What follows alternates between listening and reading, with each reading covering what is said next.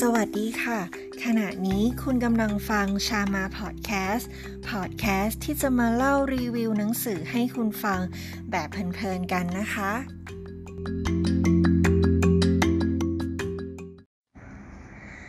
กลับเข้ามาสู่ EP ที่ 11 แล้วนะคะ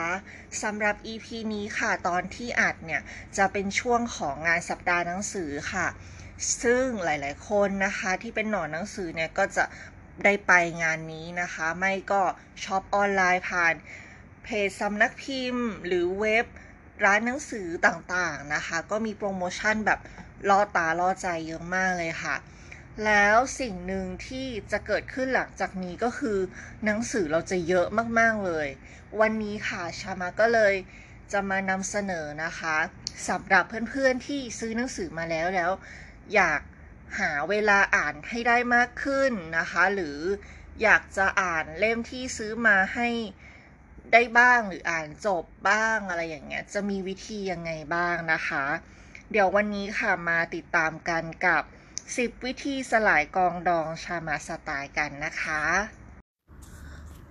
ขอ1ไลค์1 Subscribe 1 แชร์นะคะ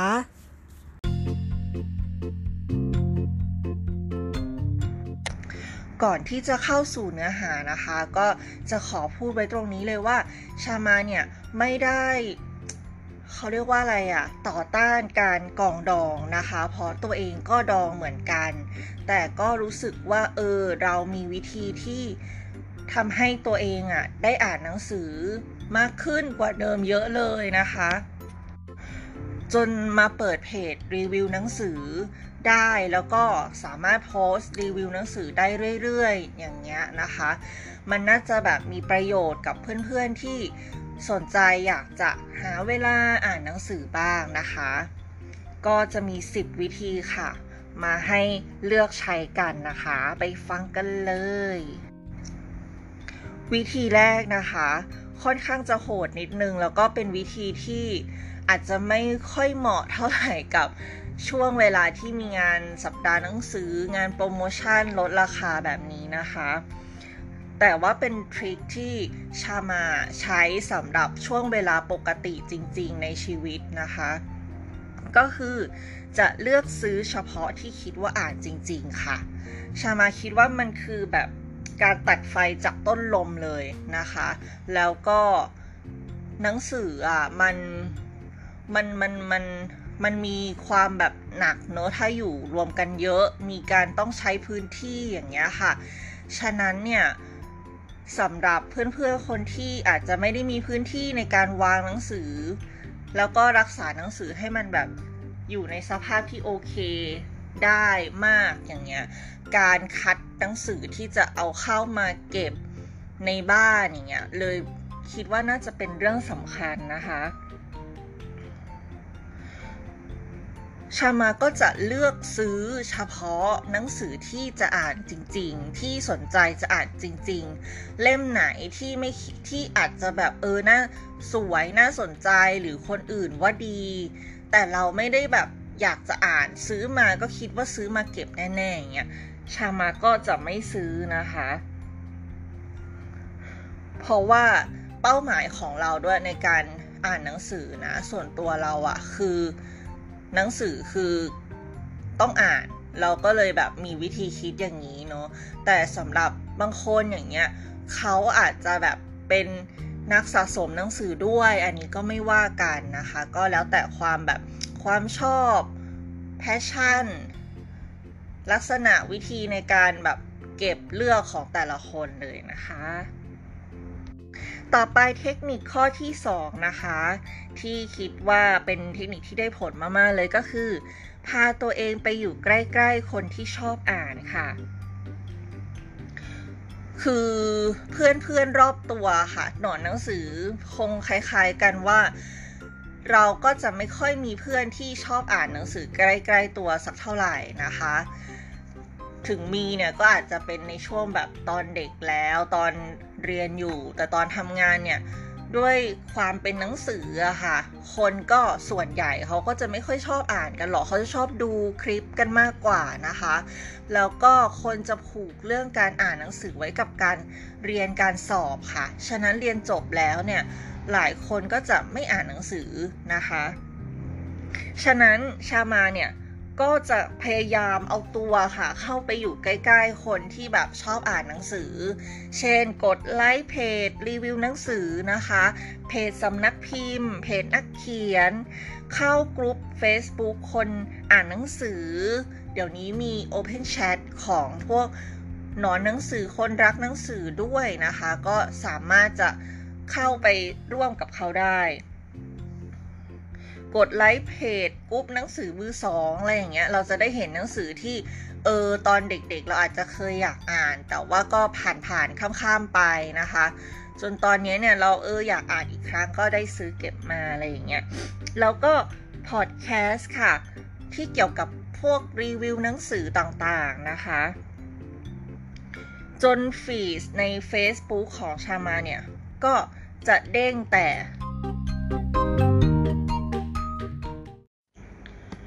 ก็จะเด้งเกี่ยวกับเรื่อง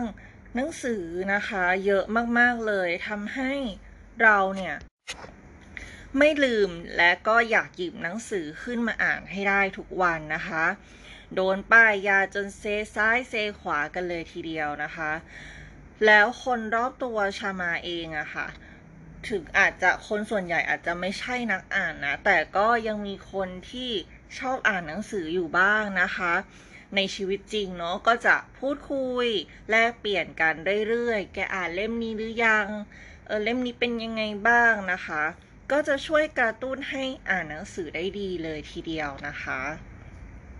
สำคัญมากๆเลยคนที่แบบ environment คนที่อยู่รอบตัวของเรานะคะ สภาพแวดล้อมต่างๆ ต้องเป็น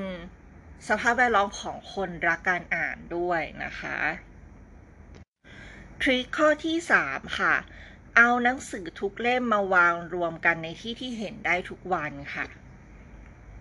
อันนี้ชามาประยุกต์มาจากแนวคิดของคุณมาริเอคอนโดนะคะ ที่เป็นกูรูเรื่องการจัดบ้านของญี่ปุ่นนะคะ ที่เป็นผู้หญิงตัวเล็กๆ น่ารักน่ารักผมประบ่านะคะ คือลองวิธีนี้แล้ว work มาก ๆ เลยนะคะ โดยชามาจะเอาหนังสือทุกเล่มนะคะ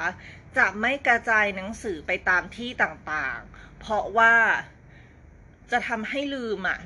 เออ เราจะรู้สึกว่าถ้าเกิดว่าเขาไปอยู่แบบใต้โต๊ะใต้เก๊อะไรเงี้ย ในที่สุดแล้วเราก็จะลืมนะคะ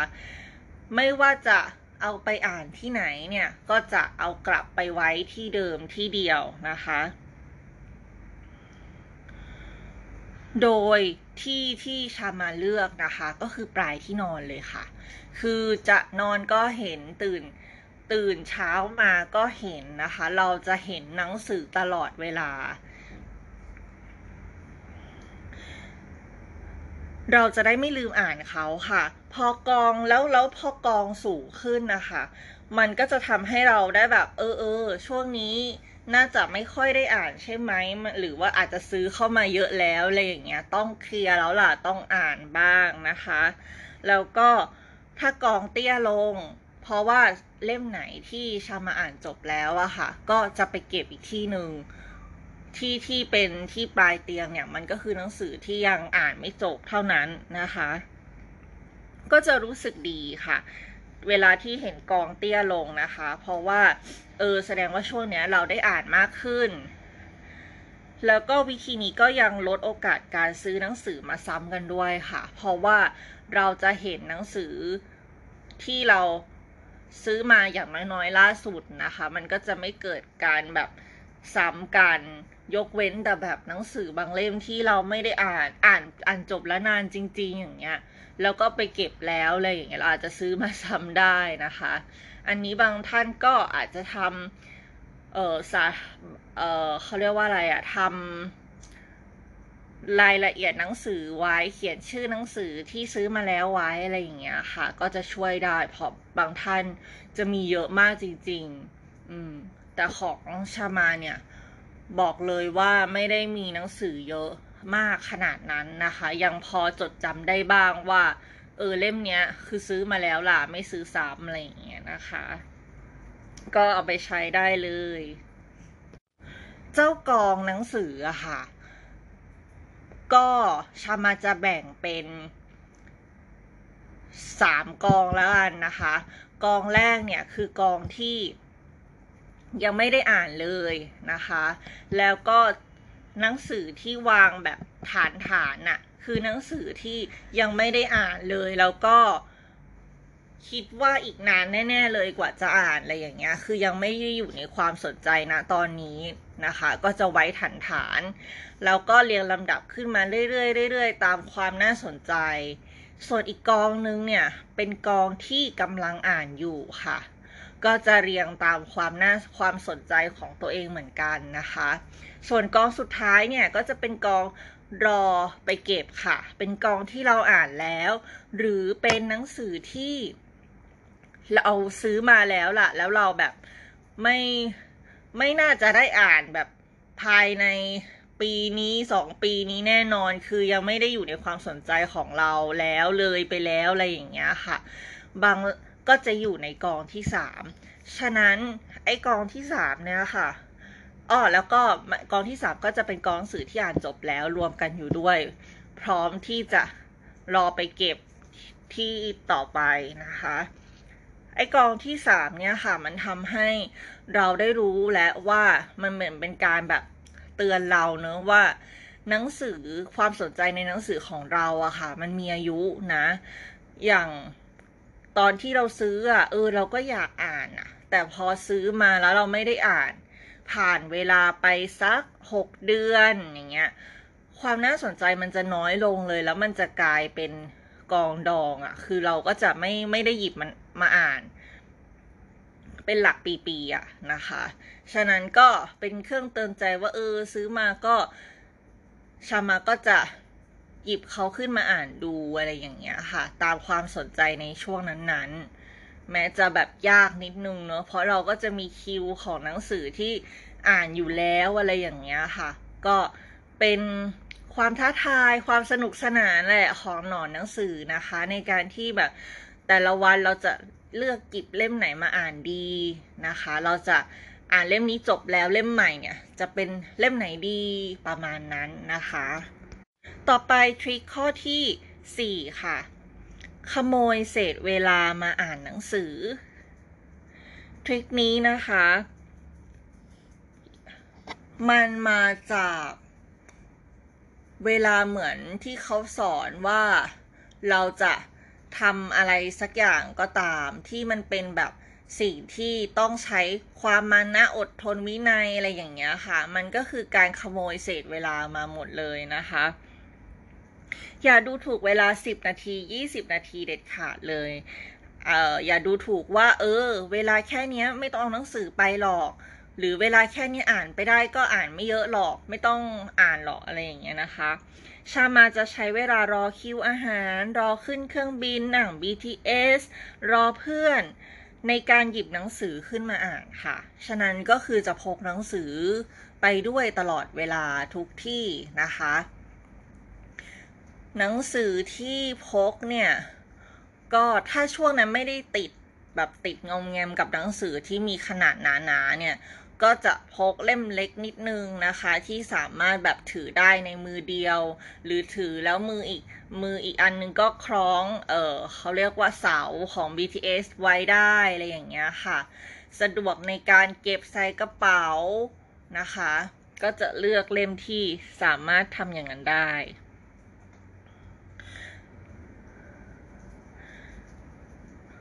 ซึ่งวิธีเนี้ยค่ะทำให้เป็นวิธีปัจจุบันเลยที่ให้ทำให้ชามาสามารถอ่านหนังสือได้จบนะคะ อ่านหนังสือได้เรื่อยๆอะไรอย่างเงี้ย เพราะเราเหมือนสะสมค่อยๆสะสมทีละเล็กทีละน้อย แล้วก็ทำได้ทุกวันนะคะ หรือแบบนานๆทีก็อาจจะมีบ้างแหละ ที่อาจจะไม่ได้อ่านวันนึงอะไรอย่างเงี้ย ก็จะแบบ รีมายตัวเองแล้วว่า เอ้ย วันนี้ไม่ได้อ่านหนังสือเลยพรุ่งนี้ต้องจัดซะหน่อยแล้วนะคะ เทคนิคข้อที่ 5 ค่ะกำหนดช่วงเวลานาทีแล้วก็อ่านทุกวัน ก็คือสำหรับอันนี้คือยาแรงนะคะ ยาแรงจะข้อหนึ่งแล้วก็มาถึงข้อห้านะคะ ก็คือการกำหนดช่วงเวลาไปเลย สมมุติว่า เราแบบ อืม ไม่ไหวจริง ๆทำยังไงยังไงก็ผลัดวันประกันพรุ่งไปเรื่อยๆนะคะ ไม่ได้อ่านสักที ลองกำหนดช่วงเวลาไปเลยค่ะ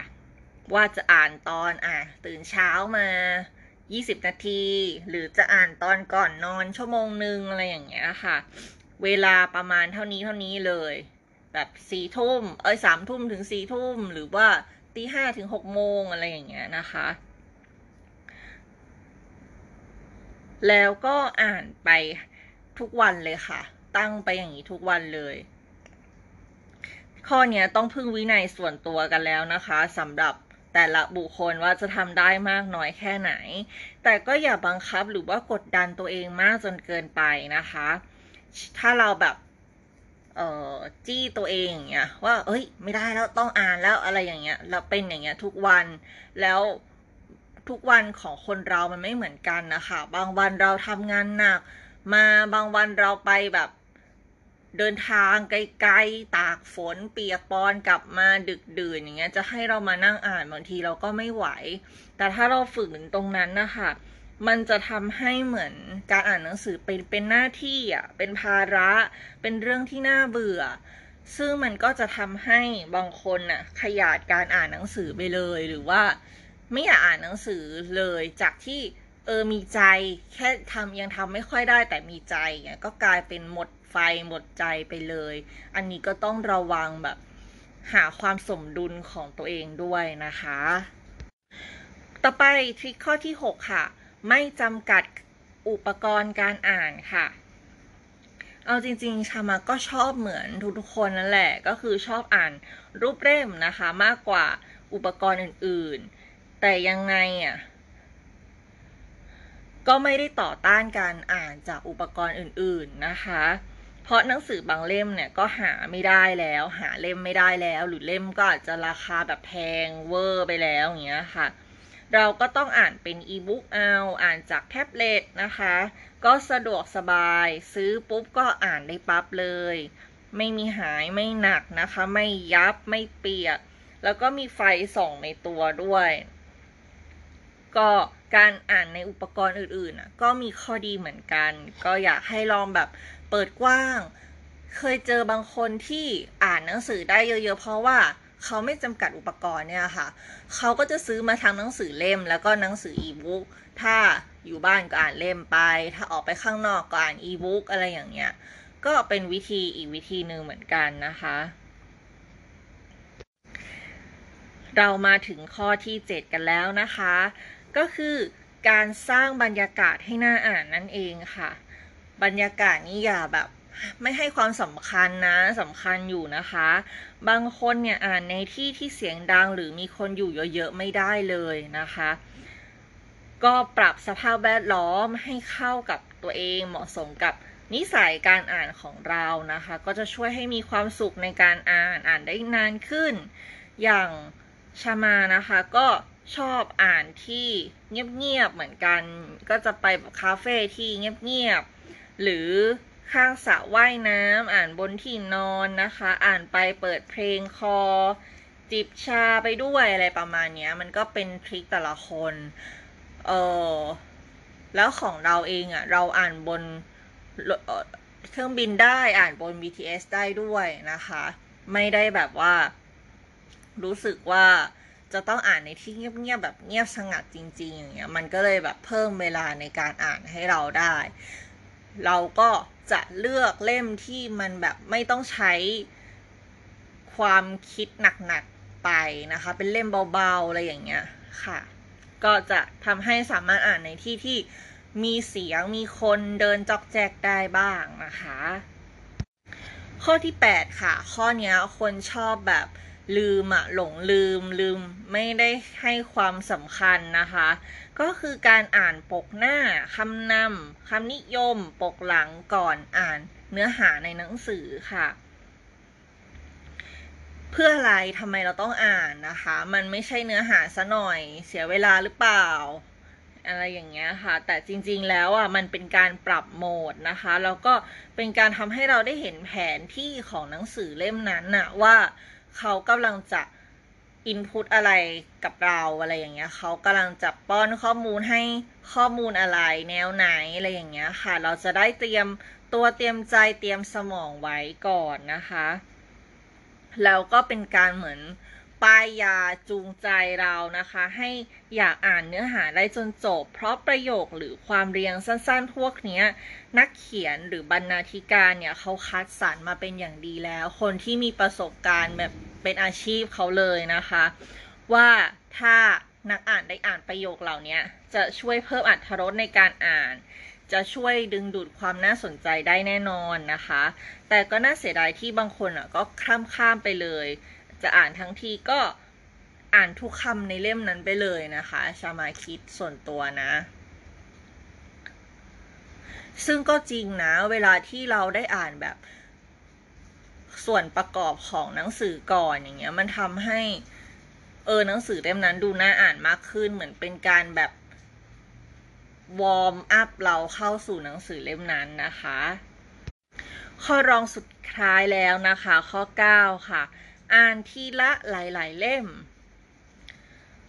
คือตั้งแต่ตอนเด็กยันแบบก่อนจะกลับมาอ่านเยอะๆอย่างเงี้ยค่ะ เราก็เป็นคนที่อ่านทีละเล่ม อืม แบบถึงเล่มไหนไม่สนุกเลย หรืออ่านไม่รู้เรื่องเลย เราก็จะอดทนจนจบเล่มอะไรอย่างเงี้ย ซึ่งเราว่าวิธีนั้นน่ะ ไม่ work เพราะว่ามันจะทำให้เราอะ เบื่อ แล้วก็ไม่อ่านไปในที่สุด ไม่อ่านเล่มไหนเลยสักเล่มอะไรอย่างเงี้ยค่ะ แล้วก็ทำให้อ่านอ่านได้ช้าด้วยนะคะ แต่ว่าวิธีที่เราอ่านหลาย ๆ เล่มอะมัน work เพราะว่าสำหรับเรานะ มันจะทำให้เราอะมีประสบการณ์ที่หลากหลาย บางเล่มหลายเล่มเลยแหละ ก็สอดคล้อง บูรณาการซึ่งกันและกันอะไรอย่างเงี้ย อ่านแล้วแบบเออสนุกนะคะ แล้วก็เราไม่จำเป็นจะต้องอ่านเล่มที่เรารู้สึกว่าเราอ่านแล้วไม่รู้เรื่อง ไม่เข้าใจเบื่อนะคะ เราก็ปิดจบได้เลย แล้วก็ไปต่อเล่มใหม่ได้ทุกเมื่อนะคะ หรือบางวันอย่างเงี้ยมันจะเป็นอารมณ์ของเราเนอะอารมณ์แบบอยากอ่านเล่มประมาณเนี้ย อ่านอ่านเบาๆหน่อย ใสๆให้กำลังใจหน่อย บางวันก็อยากอ่านอะไรที่แบบหนักๆวิชาการเน้นๆนะคะ มันก็แล้วแต่วันไปอะฉะนั้นถ้าเราอ่านเล่มเดียวอะ มันก็จะมี mood เดียวอารมณ์เดียวนะคะ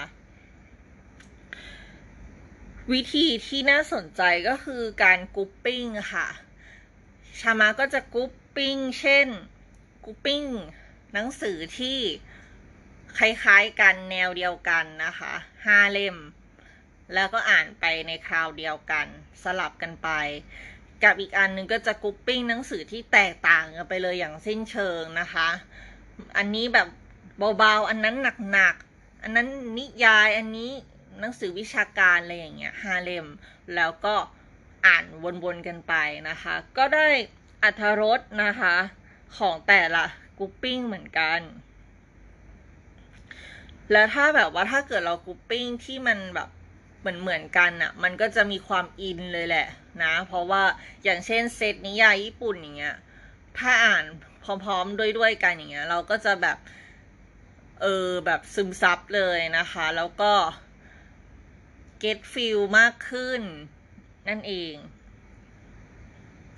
แล้วบางแล้วแล้วมันก็จะบูรณาการความรู้ความคิดในหัวเราด้วย เพราะว่าเขาเป็นเรื่องเดียวกันนะคะ เขาจะเชื่อมโยงกันได้อะนะคะ ส่วนสำหรับ grouping แบบ no no grouping ก็คือ grouping แบบหยิบอะไรก็ได้มาอ่านด้วยกันอะไรอย่างเงี้ย ก็จะไม่จำเจเหมาะกับคนขี้เบื่อนะคะ ไม่ ไม่ซ้ำซากแปลกใหม่ค่ะ ก็เป็นสีสันในการเลือกกิบหนังสืออ่านค่ะ ก็ลองดูนะคะ สนุกดี สุดท้ายแล้วสุดท้ายแล้วนะคะ ข้อที่สิบค่ะ รีวิวหนังสือที่อ่านจบอ่าข้อนี้ก็เหมือนเราเลยนะคะ จะเขินนะคะ หรือไม่มั่นใจยังไงหรืออยากเก็บดูไว้คนเดียวเนี่ย ก็แล้วแต่แนวของแต่ละคนนะ แต่คิดว่าการรีวิวหนังสือที่อ่านจบ การสรุปสิ่งที่ได้เรียนรู้อะไรอย่างเงี้ย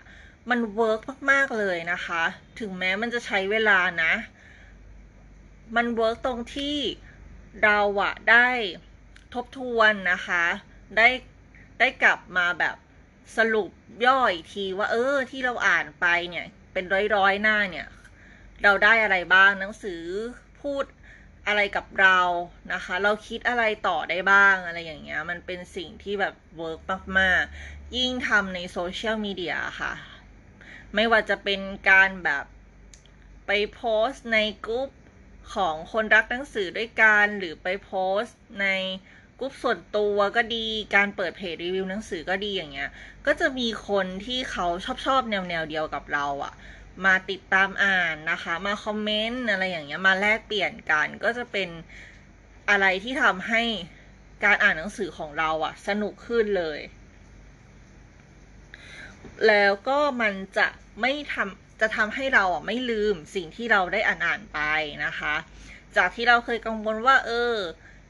อ่านอ่านไปเดี๋ยวก็ลืมอะไรอย่างเงี้ยจริงๆนะมันก็จะไม่ลืมหรอก แต่มันจะเป็นความรู้ที่จะเด้งขึ้นมาเวลาที่จะเกิดอะไร เกิดปัญหาขึ้นอะไรอย่างเงี้ย ความรู้นั้นๆ ที่เราเคยเก็บสะสมไว้มันก็จะเด้งออกมา แต่ว่าให้เรามาเรียบเรียงเป็นคำพูดอะไรอย่างเงี้ย มันก็ไม่ได้หรอกถ้าผ่านไปนานๆแล้วเราจะมาให้พูดว่าเออหนังสือเล่มนี้ ยังไงบ้างอย่างเงี้ยค่ะ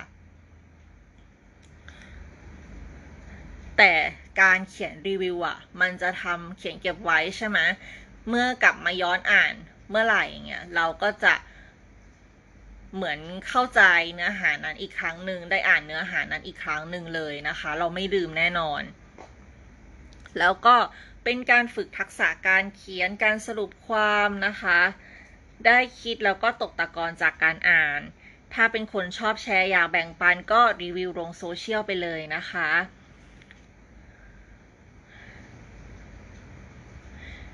บางทีเนี่ยสิ่งที่เราทำอะค่ะการรีวิวหนังสืออย่างเงี้ยอย่างของชามาเนี่ยก็เป็นประโยชน์นะคะให้กับคนที่กำลังหาหรือตัดสินใจซื้อ หรือบางทีเขาอาจจะไม่มีเวลามานั่งอ่านอะไรยาวๆเหมือนเราอะไรอย่างเงี้ยหรือเขาอาจจะไม่มีกำลังพอที่จะซื้อหนังสือก็ได้นะคะ ฉะนั้นเนี่ยการแชร์มันก็เป็นวิทยาทานด้วยนะคะชามาก็รู้สึกว่าเออรู้สึกดีนะคะ ดีจริง ๆ ทั้งแบบมันเป็นประโยชน์ต่อตัวเองด้วย แล้วก็เป็นประโยชน์ต่อคนอื่นด้วยนะคะคอมเมนต์ไลค์แชร์จากแฟนเพจนะคะ หรือคุณคุณท่านท่านที่กำลังรับฟังพอดแคสต์อยู่ตอนนี้เนี่ย ทุกคนก็เป็นกำลังใจสำคัญแล้วก็ดีมาก ๆ เลยในการที่ทำให้เราได้ผลิตคอนเทนต์ต่อไปนะคะ ก็จบไปแล้วค่ะสำหรับ 10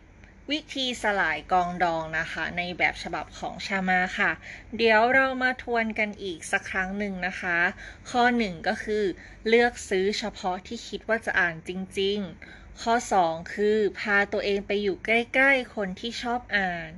ข้อ 3 คือ เอาหนังสือทุกเล่มมาวางรวมกันในที่ที่เห็นได้ทุกวัน ข้อ 4 ขโมยเศษเวลามาอ่านหนังสือ ข้อ 5กำหนดช่วงเวลานาทีและอ่านทุกวัน ข้อ 6 ไม่จำกัดอุปกรณ์การอ่าน ข้อ 7 สร้างบรรยากาศให้หน้าอ่าน ข้อ 8 อ่านปกหน้าคำนำคำนิยมปกหลังก่อนอ่านเนื้อหา ข้อ 9 อ่านทีละหลายๆ เล่ม และข้อ 10 รีวิวหนังสือที่อ่านจบ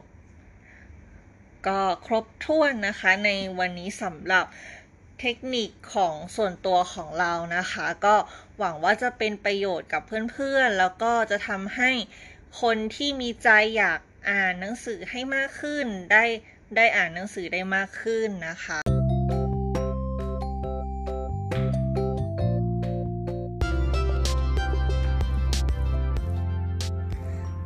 ใครมีวิธี ส่วนตัวนอกเหนือจาก 10 ข้อนี้ก็แนะนำชามาด้วยนะคะ